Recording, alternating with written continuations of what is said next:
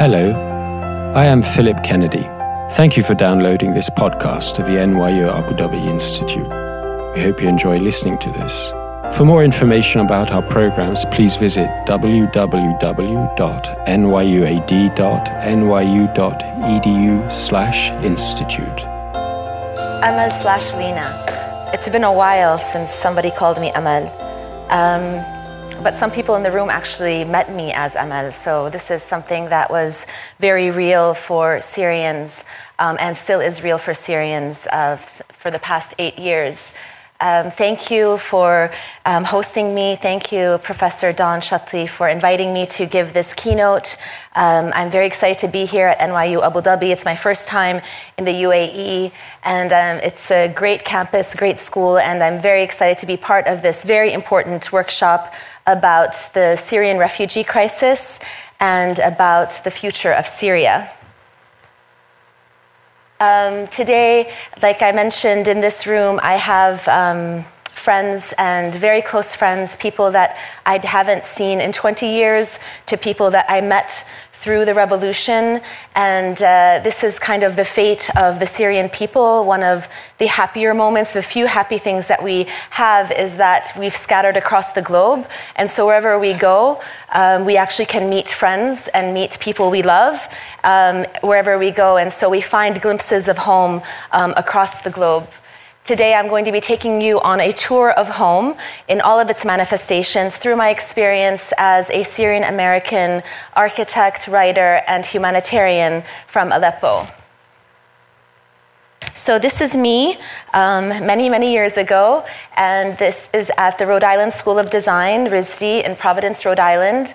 And um, I'm at my drawing desk uh, where I was studying my master's degree in architecture and I had just graduated from University of Aleppo, um, and I had come to Providence to study at one of, if, if you know RISD, it's one of the more um, progressive art schools probably in the world. So going from University to Aleppo to RISD was a huge culture shock. And um, my first day at RISD, I walked into the studio, and every person on their desk, there was a 25 pound bag of clay.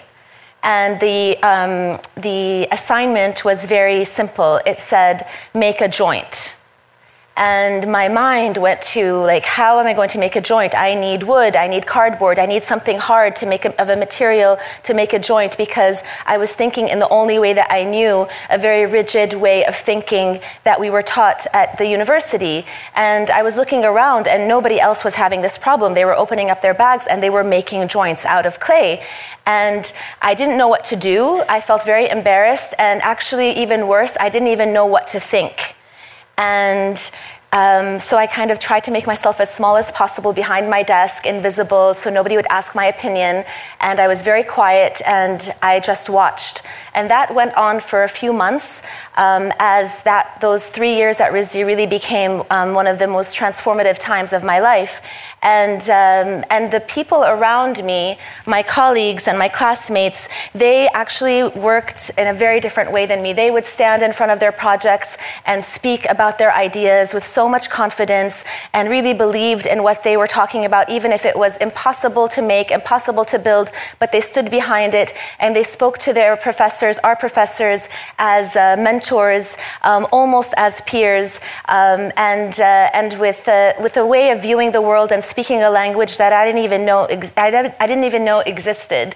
And, um, and with time, I too began to see the world in a different way and start to have more confidence in my ideas and my thoughts and began to see worlds as po- being possible.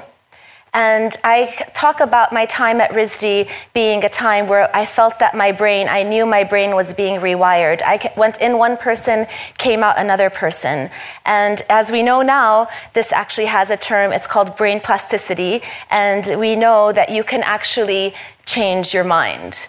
Um, and this is something that we know from growth mindsets and from education studies. And that's what I went through when I was at RISD. And it was a really powerful time. Um, and I'm sure as you are educators in the room and people who have been through um, years of uh, study in different places, um, I want to ask has anybody had that kind of moment in time when you've had a teacher or a mentor or somebody really transform the way that you think? Can you like raise your hand? Do you remember that moment? Do you remember that person or that place? It's very, very powerful. And I come back to these moments in the past few years through my work at Karam Foundation, the organization that I run. And I think about that when we work with Syrian refugee kids uh, because it's a really powerful thing to take into consideration um, in the context of um, loss at the scale that we have had and the context of um, the crisis that we have. So, this is not how I usually start my talks on Syria. Um, I've given many talks, been on many panels, attended many talks, and usually talks on Syria in the past eight years start with something like this uh, mass destruction. This is Aleppo.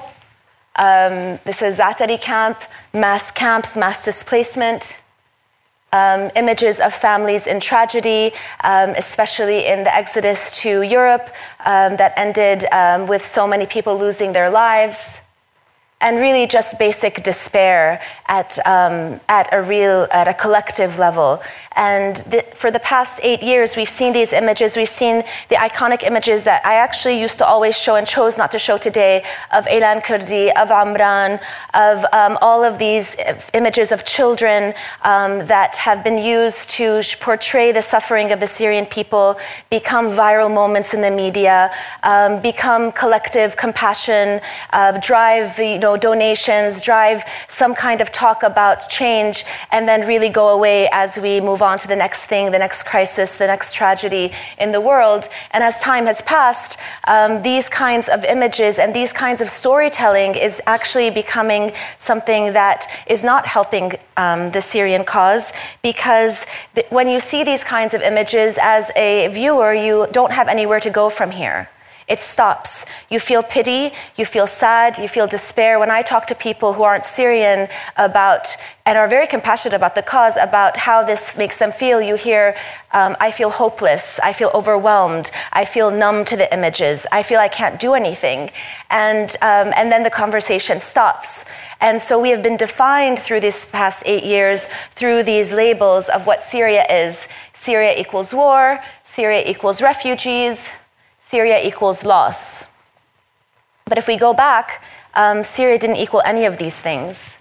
For me, Syria equaled Aleppo, and Aleppo equals home. This is an image of the old city of Aleppo from the top of the citadel when I was an architecture student at the university. And, um, and this is looking into the old city. Much of what you see here, as you probably know, has been destroyed or damaged. It doesn't exist. And, um, and this is how the definition of Syria was fundamentally to me my entire life. Um, Syria equals Nana's house, my grandmother's house in El Sabil, um, in Aleppo, a place where um, I learned my roots. I, I, learned who my family was, and she brought the whole family together throughout the years. And um, it's a fundamental place in my memory. And Syria equals um, the objects that we left behind, the things that you never thought were that extremely important, put behind the glass in the vitrine um, to be looked at from afar, but then you realize that you're never going to see them or touch them again, and each piece has a meaning. So for me, Syria equals home, and home equals Aleppo. And if you're from Aleppo, um, or you're from Damascus, or one of the very old cities of Syria, um, Aleppo being one of the largest, um, longest continuously inhabited cities in the world. I'm not going to make the people of Damascus upset about this, so we'll say one of. Um, and leave it at that. Uh, but if you're from a place like Aleppo, I mean, you're defined by the history of the city and you're defined by the fact that you can't, your life is a blink in the eye of this city's history and you won't be able to change anything in it. And I felt that growing up. And um, until you've actually lived through war, as Syrians have and other people have through their own wars, you realize that it's actually cities are extremely fragile. We can actually depend, even though it's existed um, for 10,000 years, we can actually destroy it in a very, very few amount of years, and that is um, a devastating thing to acknowledge. Um, I always used maps. Um, I love maps, and I started really looking at maps closely when I was a, a university student in Aleppo studying um, urban design. We were part of the group of people in our fourth year where we had to start mapping out the old city of Aleppo as part of the first maps that would eventually become the master map that was used to rehabilitate the old city of Aleppo in the late 90s and into the 2000s, a very successful project. Um, not much of it exists now because it was destroyed. But this is a, a, typical tourist map of Aleppo that I kept. And it's something that's very simple, shows you the landmarks, it's very easy to read and orient yourself very different from these maps um, from the fall of 2016 during the fall of Aleppo and the battle um, for Aleppo between um, the Syrian regime and the opposition forces. And these are the kinds of maps that I would see in the media, on social media, on Twitter, um, used by people who have never been to Syria, who have never been to Aleppo. And they, it would be all about where is the battle line, where is it moving, where is it shifting, without thinking about the people behind these lines where our homes are, the places that we love are, our family still exists, and you look at that and it causes so much anxiety to you while you while you look at this, and um, and really it becomes something that's very detached from the, our reality.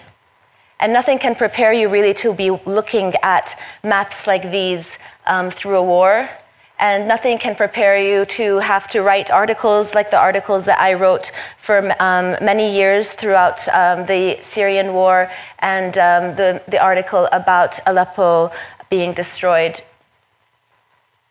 So, memory maps are things that I, I call them memory maps, um, are things that I used throughout my studies. I used them at RISD, I use them the, as the basis of my thesis at MIT. And what I call memory maps are really projects that I do with my family. Um, later, I did them a lot with uh, refugee kids um, to actually draw a map of memory of your home, of your city, and actually use it to express things that you wouldn't usually express in an actual piece of writing. And so, what I love about these, and these are examples from um, 2003 um, of maps that I did with my family. Uh, my family members did them at my request of Sahat Sadallah al Jabri in Aleppo um, as part of my thesis for MIT about public space in Syria. And, um, and people actually drew their maps in specific um, moments in time and also started to tell stories about different events that happened even without me asking for them because this is what this place meant to them um, even though it was a central um, square in the city that you used all the time. And so it collapses time and it allows you to add layers of, um, it, of experiences and recently, I started to go back and start to do this myself, um, starting to draw floor plans of um, different rooms in my grandmother's home, in our home in Aleppo, and begin to really try to document everything that happened or things that I remember or where things were placed and use that as a mechanism of memory. So, I'm going to do something tonight that I've never done before, and I'm actually going to have all of you create a memory map um, mapping home exercise. You have all paper and pencils. If you don't, raise your hand. Um, and we'll get that to you. And we're going to, this is something that I've done many times with um, Syrian kids in um, refugee schools. I've done it in a refugee camp, an IDP camp in 2013 for the first time. And I actually, we are all going to be architects for about the next 10 minutes. And you're going to be drawing your home, a floor plan of your home. And uh, uh, you can draw whatever you want to express in that. Um, and we, I'll, do, you, I'll show you how to do it by drawing the floor plan of my home in Aleppo and telling you a little bit about my home. So you can start with me me. You can watch and then draw. We'll have about five minutes to do this, and I'm really excited to see what we can um, come out of this, and a little bit nervous too, so because I haven't done this in a while. But I'm going to tell you about my home. A floor plan, by the way, is an architectural drawing that if you um, if we sliced off the top of this building and we were looking down, you'd be looking down at the spaces and see how they connect together. So I lived on the third floor in our apartment building in Aleppo, which is very typical for um, people in Aleppo, usually living in an apartment building. And um, it, there was a staircase that goes up, and we would have the entrance, and that's the how you draw a door. I'm going to put this down.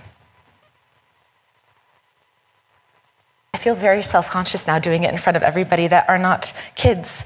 um, and here is the kitchen, and there was a long balcony in front of the kitchen, and see the walls and the windows, and this is a symbol for the window. So all of this learning how to draw, actually, I learned how to do this in University of Aleppo, and um, the University of Aleppo, as you may know, um, was one of the places where it was bombed early in the war in 2012, in the same exact place where I studied. And actually, I have a friend who studied in the same um, building, um, and it killed over 80 people sitting in the same places that we lived in. And it's one of the big tragedies of the University of Aleppo in this war.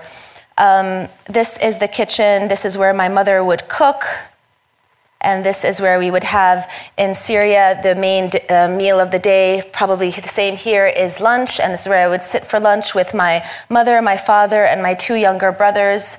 And then there would be the formal dining room here. And this is where we would host big lunches with my entire family and my aunts and my uncles and my cousins, and the formal living room right here. And there was a set here. Dawn, you probably would like this that my mother, who is actually not a nostalgic person at all, she's a doctor and very, she's not like me, doesn't like talking about memory that much, uh, very rational. But when we moved to Syria from the United States, she bought this set um, from a family, an old family in Aleppo that they were selling all of their um, antiques, and they said that Jamal Abdel Nasser sat on this couch, and she bought the whole set because he sat on it. So that's like, you know, a piece. and we always think it's funny because it was very very unlike her to do something like that. Um, we had an accordion door here between the living room and the family room and a big balcony. And I remember when I did this workshop for the kids in Atme Camp um, and trying to explain to them what an accordion door is to kids who are from very tiny villages in Aleppo, and they just could not understand a door opening and closing like this. And, I ha- and they thought that was really like something amazing, and it was very funny. And I learned not to use that example when I would teach this class in front of the kids. And then here in the back, we had the bedrooms, and there was my room right here. And this bedroom is where I spent most of my time. I had a drawing board, I had my books, my desk, and everything here where I learned so much about um, school and um, learning how to become an architect. And when I left, uh, the last time I was here was in 2011, and I really didn't think that it was going to be the last time I would be in this home. And here was where my brothers shared a room, and they made a really big deal about this their whole lives that they had to share a room. But um, I think that's actually one of the blessings of um, having a, an apartment where you have to share your space because it made us all much closer together. And this is my parents' bedroom. And when my father, he's an eye doctor, um, and he would come home from work very tired, and he would sit on the bed and before lunch, and he would say, um, "Step into my office," and he still does that until today which we think is very funny, and my kids don't really understand why he does that, but it's um, something he did every single day, and we loved it. So, this is basically the floor plan of my home in Aleppo. I'd like you all to draw your home and kind of use um, whatever uh, methods that you'd like about um, drawing it. You can add on stories. You can start writing things about, you know, what happened with who, and you can um, add on when this happened, who it happened with, where this is, and you'll have about five minutes to do that. Be creative. So, the second piece about the memory map exercise is actually telling the story of the map. So, I'm actually going to call um, a couple people from the audience to do this. So, um, I'm going to start by calling out um, Nasreen. Can you come up and um, give us a little story? And then the second person, I'm going to need somebody to volunteer. So, be, prepare yourself. Where's your drawing? no, you have to show your drawing.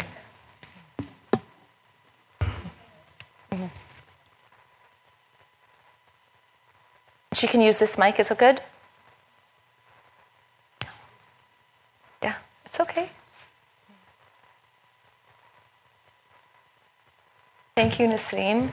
Please tell us, stand here and tell us about. Ooh. Yeah. Okay. Or just talk loudly. Tell, hold your drawing and tell us about your map. Okay. I don't think that Yeah, it's okay. Yeah. Yeah, go on the mic. Well, I'm embarrassed now. I wasn't prepared. It's okay. You have experience in saying. No, no. okay, so this is my sweet home in Damascus, and thank you for giving uh, some credit for uh, Damascus, Lina. so this is my home in Damascus, where I lived for the 35 years of my life in this sweet home, full of love and happiness. Thanks God. So this is um, the dining room with our living area and the dedicated area for guests, which is a must in every Syrian home. this is the main bathroom. This is the kitchen with two bedroom and another bathroom, and the balcony from this side, overlooking the uh, Jahiz uh, park. If someone from Damascus should know it. Thank This you is so my much. sweet, and I have, by the way, I, I have some. Yeah We have some memory, some shared memory, me and Lena. Yes, I know. We spent a lot of time there. We have bo- two architects here. Yes. Very lucky. خلاص? Yes. خلاص. Thank you. شكراً. yes. And who would like to come up and talk about their map? One person. Thank you.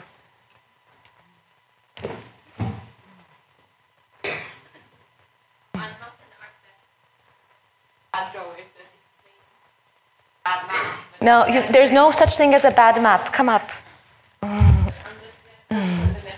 Yes. So, what's your name? My name is Dua. Uh, so this is also my house in Damascus. I lived there for 18 years, and what I remember we had two doors, and it confused everybody. So one would go to the guest uh, room, which is a must, as uh, she mentioned, and then you have the the door that actually shows you the house, which is very different than the guest. The guest room is always, you know, so special, has the most expensive things, while the rooms will be, you know, so modest and just normal. Okay, and so here you go, you have a corridor, and this is where you used to throw our shoes in. My mom like, just put your shoe in the cabinet. So like that's the every day. go to the living room. It's very small. We're six.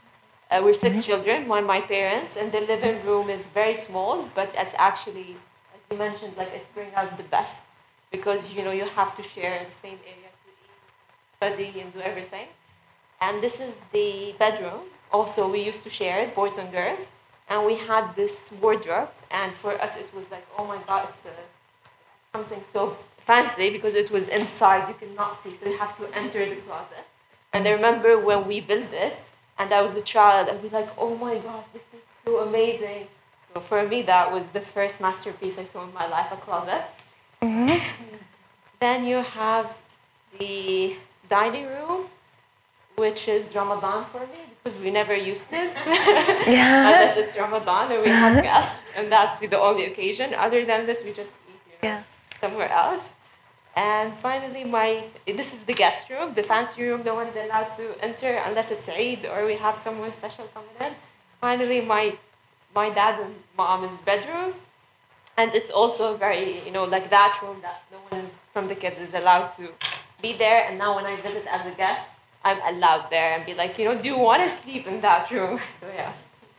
Thank you so much, Dua. Thank you. I love that the dining room is Ramadan, you know, it's like it's, the home becomes parts of events, and that's very typical for homes and also for cities.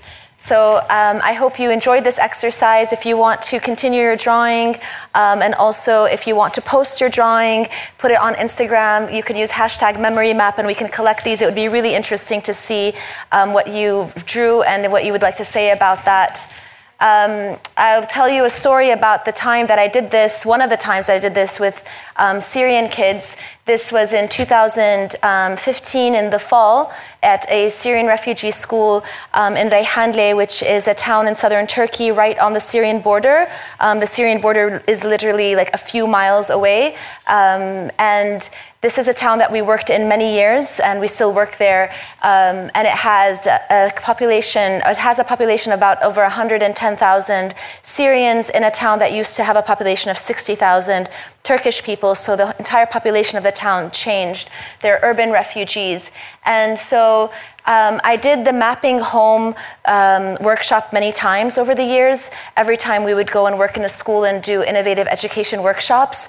And with time, the first time I did it in Atme, which is the IDP camp, it was very easy in 2013 for the kids in an IDP camp who were living in tents to remember their home in Syria. And they actually had a lot of pleasure in remembering their home. As time passed, the kids were growing up, it actually became a source of pain, as well as kids started forgetting their home, actually.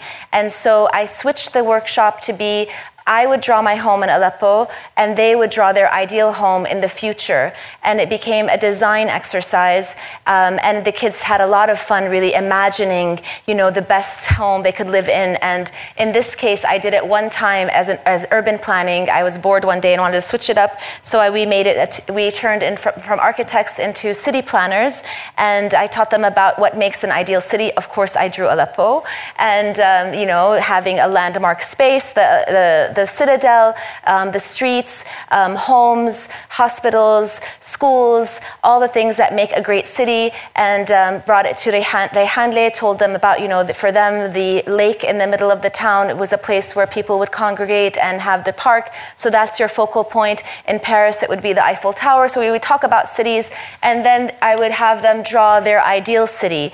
And so this classroom had about 50 kids in a very small room. Um, they began, be, be, they were very inventive in their um, in their tools. So they started using um, the edges of their books as rulers. They would find, you know, make architectural drawing tool, tools from whatever they had around them. And so um, they drew wide boulevards, happy families, amazing towers, and all these things. And then I saw some kids were drawing their cities on the edge of a like of a, of a coast. There was a body of water.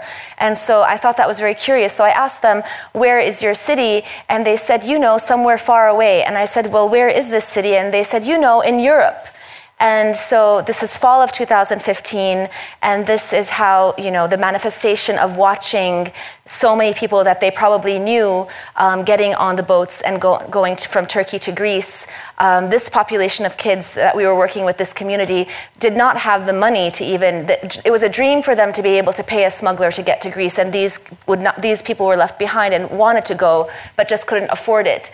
Um, on the edge of those coasts, a lot of these kids were drawing little tiny triangles.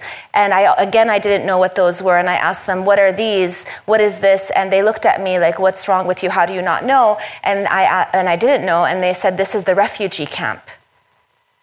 And I was very shocked because even when we're asking kids to imagine their ideal cities, they still needed to have a point of entry, which is the camp, the refugee camp. Even in, they couldn't imagine an ideal city without it. Um, and here are a few images of the kids doing exactly what Dua and Nasreen just did. They would stand in front of the class and talk about their ideal cities. Again, here you can see. These were fifth graders. And so, what I learned from this exercise is that the kids um, were able to do something. They transformed memory into imagination. Into, it shifted for them. Home for them was not in a certain time or even a certain place, it was in the future. And it was a very important lesson because it taught me that uh, my idea of home was, is actually very limited. Um, home equals Aleppo is a very limited thing, and not even just Aleppo. Home equals my social bubble in Aleppo. And, um, and so this, I, the revolution and the war to come after really shifted the idea of what home is on so many levels. Um, for ki- these kids, Syria was equaling a, a, question mark, and home was a question mark. It was something that was more of a process than a fixed state.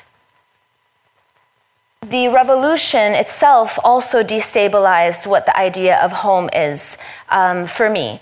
And so when the protests began in 2011, um, and you kind of, as Syrians, began to um, really interact with the revolution and the protests and the different cities, you began, home no longer was that little bubble. It was becoming all different things. It was becoming people that I didn't know, people that I didn't even meet, people that I would see on, the, on YouTube videos um, from Dara, from Homs, from villages like Kafrembil, from all over Syria, places that we'd never even heard of, we started to actually bond with sometimes virtually and sometimes with people that we would meet um, and we would meet online. And um, actually in this room there's a couple of people that I became very close friends because of this the revolution. And you create these bonds and at the same time um, it changes how you make bonds with um, the memories that you actually have. This is an image of the last people of eastern aleppo. Um, it's an iconic image and um, from the end of 2016 um, be, right before the fall of Aleppo, the last people to get on the green buses that forced displacement to Idlib. And I don't know any of these people, but I felt that I knew them. Uh, we had been watching, the, watching them for uh, months um, struggle, and you know, even as somebody who grew up in West Aleppo, when there was no such thing as West and East Aleppo, um, these are people that I would have never actually met. And um, they became um, my people more than the people that I grew up with. And that's kind of the cost of um, the uprising is that you created bonds and you, and you lose other bonds. And so there's a kind of unraveling of society. Um, this is the village of Kaframbil um, in Idlib, and um, you might know it from their famous banners um, made by Ra'ed Faris, who was assassinated a few months ago and was a friend. And Ra'ed, you know, Ra'ed and people like him basically showed us that um, Syria and home is really about the new communities that you make through the shared values that become much more important of your roots and what you're told where home is. And it becomes about these calls for freedom and dignity. We bond over these and let go of other um, identities that we had before that were based on society and who you knew and who you lived close to. Those kinds of norms no longer made sense. Um, the loss of belonging um, is at a huge uh, price, as well as the um, numbers uh, that of the loss of Syria, which I'm sure you know. Um, there's over 500,000 Syrians who've lost their lives. The number is much, probably much higher than that. Um, tens of thousands of people, higher than that, probably are detained. Um, over 6 million people in Syria are internally displaced. Almost 6 million people are refugees outside the country, most of them in Turkey, Jordan, Lebanon. Um, a million in Europe, and so forth. So this, the, the, the scale of the tragedy is extremely high, as you know, still one of the largest humanitarian crises of our lifetime. In terms of the refugees and the displaced, more than half of that number is children and youth. And this crisis is affecting them in a, in a way that's different than adults. And um, this is the focus of our work.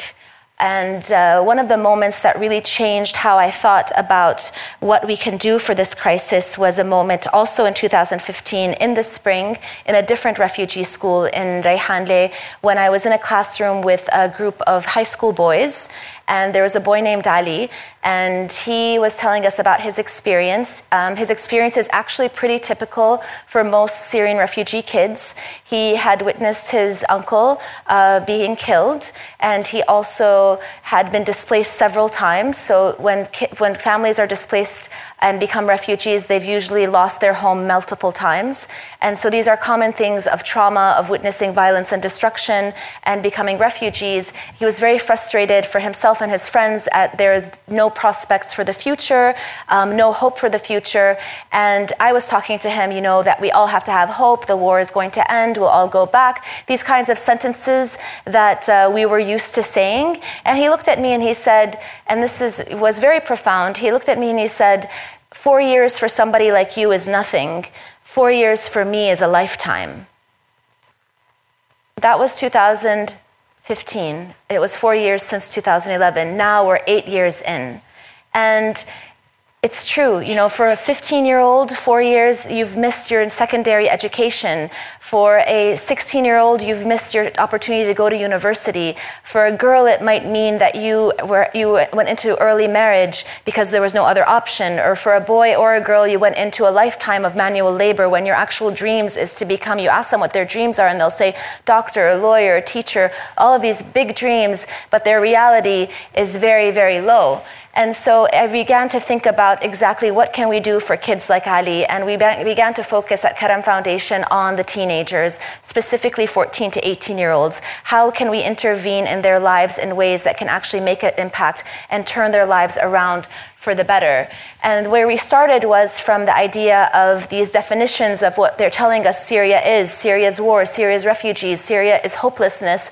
We began to look at refugees and specifically refugee youth in a very different way. And we began to define them in different ways, um, uh, such as, you know, Syr- Syrian refugee kids having limitless potential. And, um, and what if Syrian kids um, could value their own ideas, any ideas, and that they could build those ideas. And what if we were able to give Syrian refugee kids every technological tool available in terms of technology, computers, maker spaces, and even mentors that are trained to be able to teach them in a way that would actually fundamentally change the way they think and so, what if we gave um, these kinds of tools? This is a laser cutter and um, 3D printers to Syrian refugee teenagers. What would happen? And so, we built a place called Karam House in Reyhanli, and um, I want to show you a short video about it.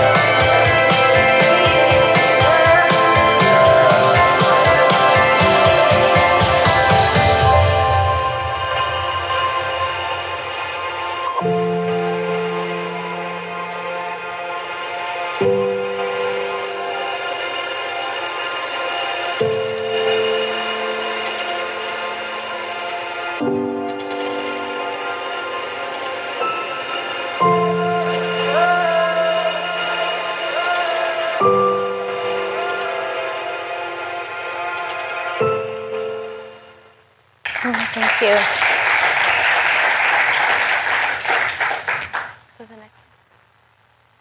So um, that's Karam House. We're really proud of it. We built in 2018.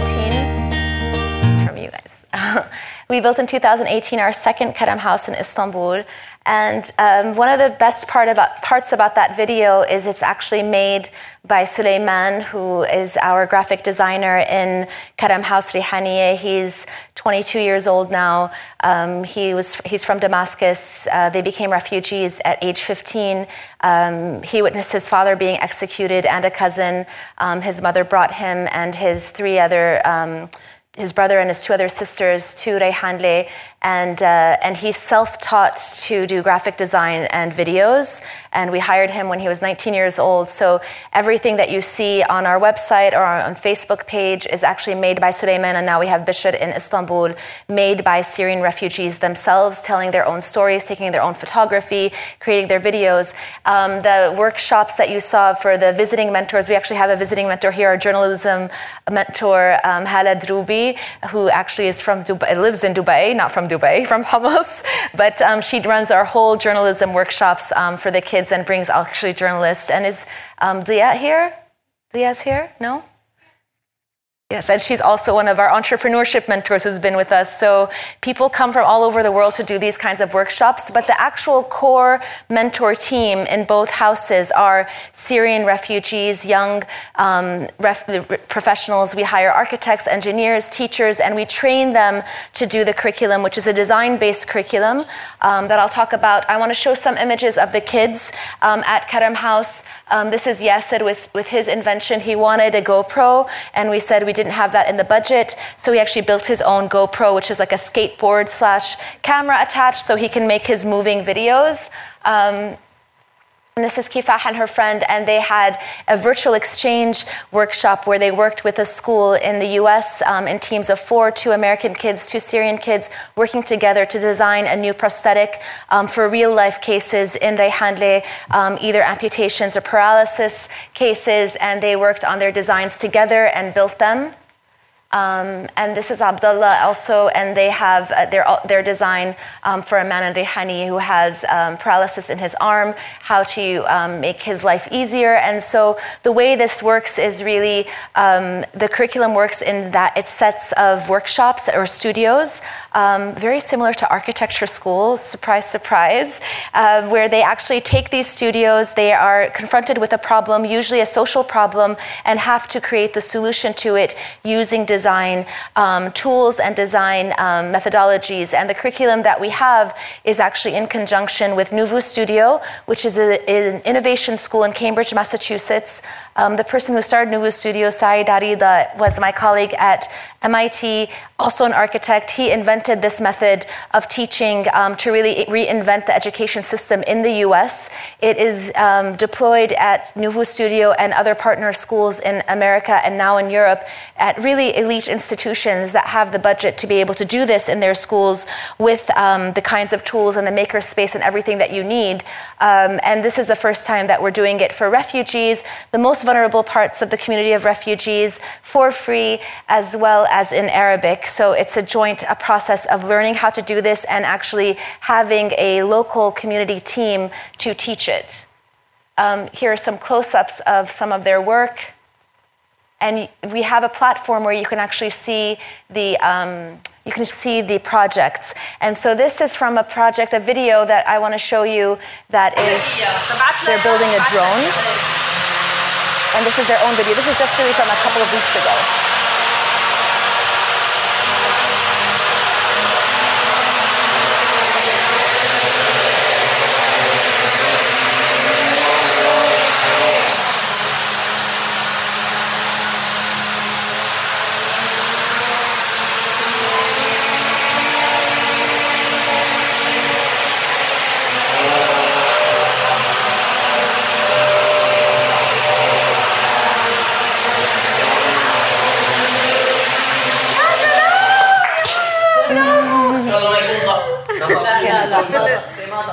They've been spending the past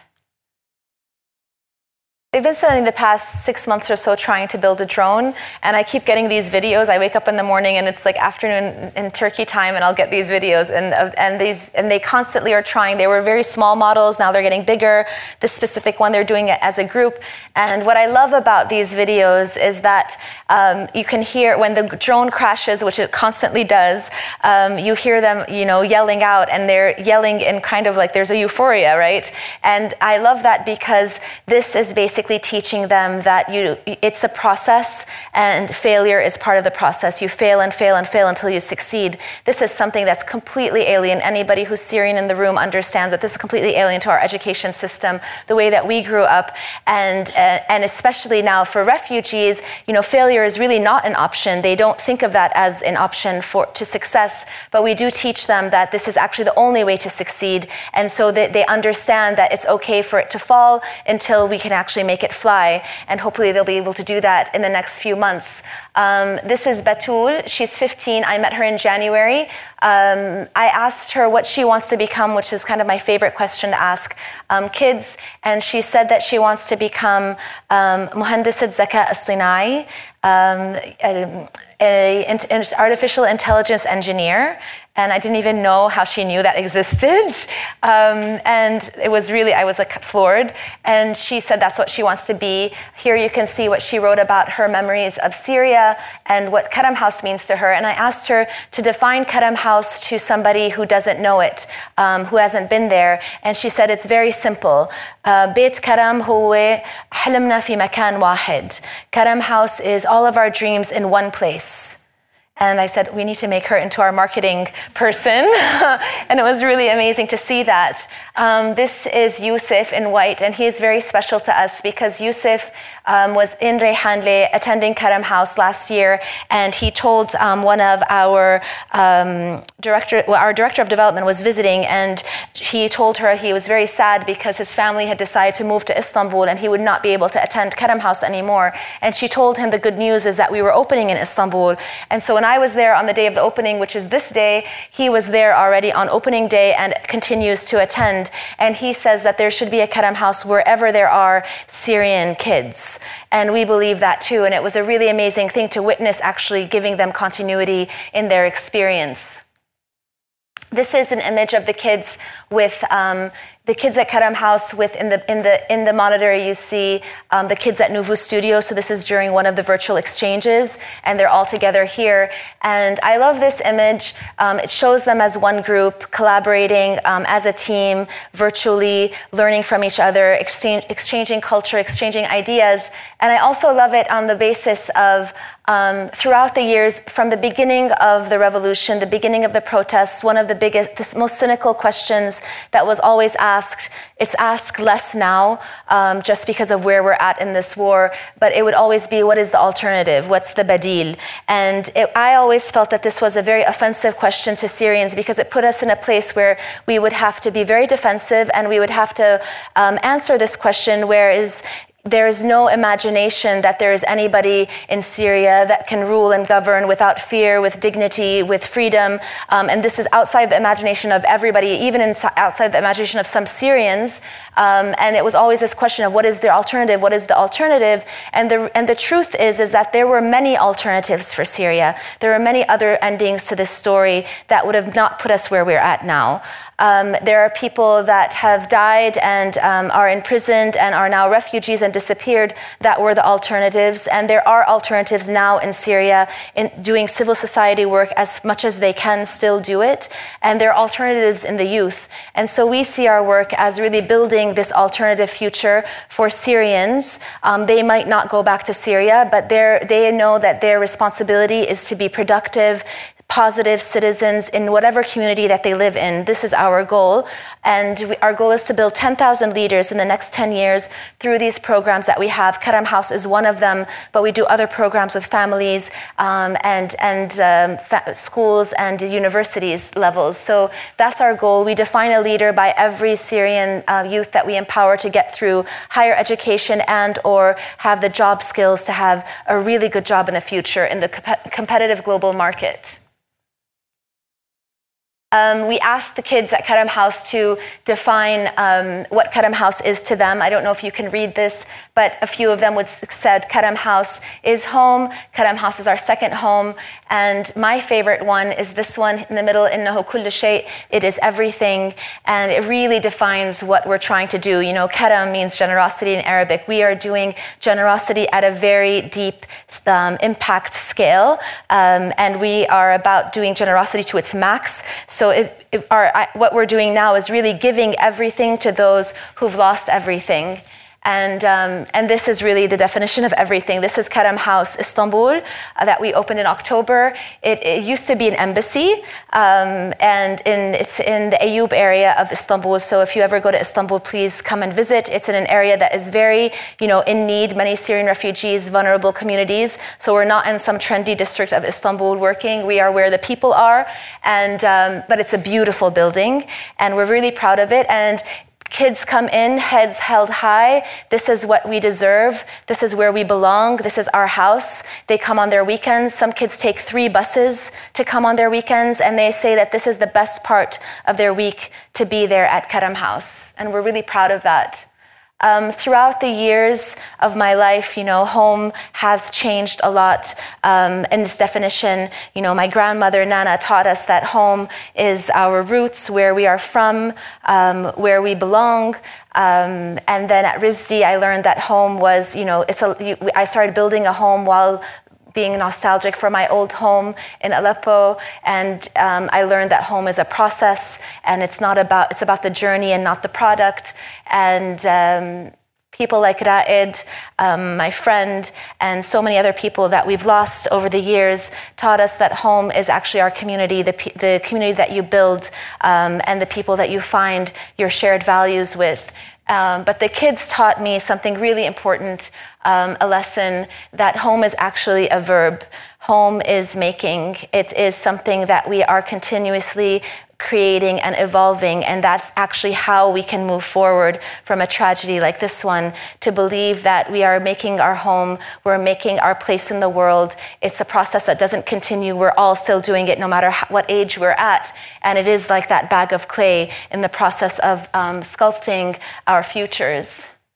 And I'll end with this image of Layla. Um, this is one of my favorite images from Karam House. Um, I don't, it's, for me, I feel like a personal connection with it because I look at Layla and she's working on her project, and you see her focus and you see her intent um, making her project, and I feel I, I, see the I see the girl at RISD, um, the person working on her projects, and I know for a fact that Layla's brain is being rewired right now in this moment. She is becoming another person, and um, and she doesn't even know that. And she didn't have to be, you know, somebody with the privilege that I had to be able to go to a university in America and study. And she didn't have. She's a refugee living on the border where you can where you can see Syria from your window, and um, and she is actually having those tools and having access to everything. And there's no reason for refugee kids not to have access to everything to be able to build a better future.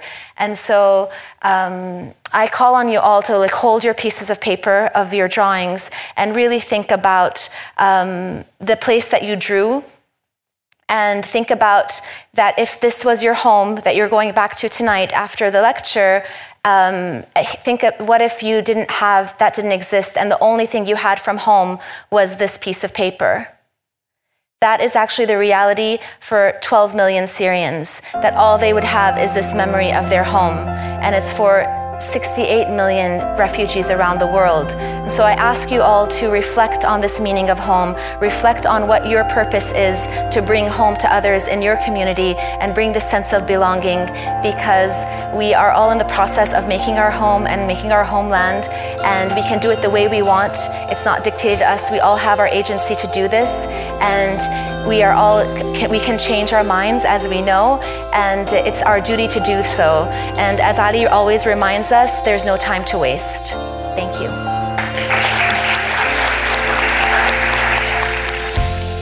You've been listening to a download from the NYU Abu Dhabi Institute.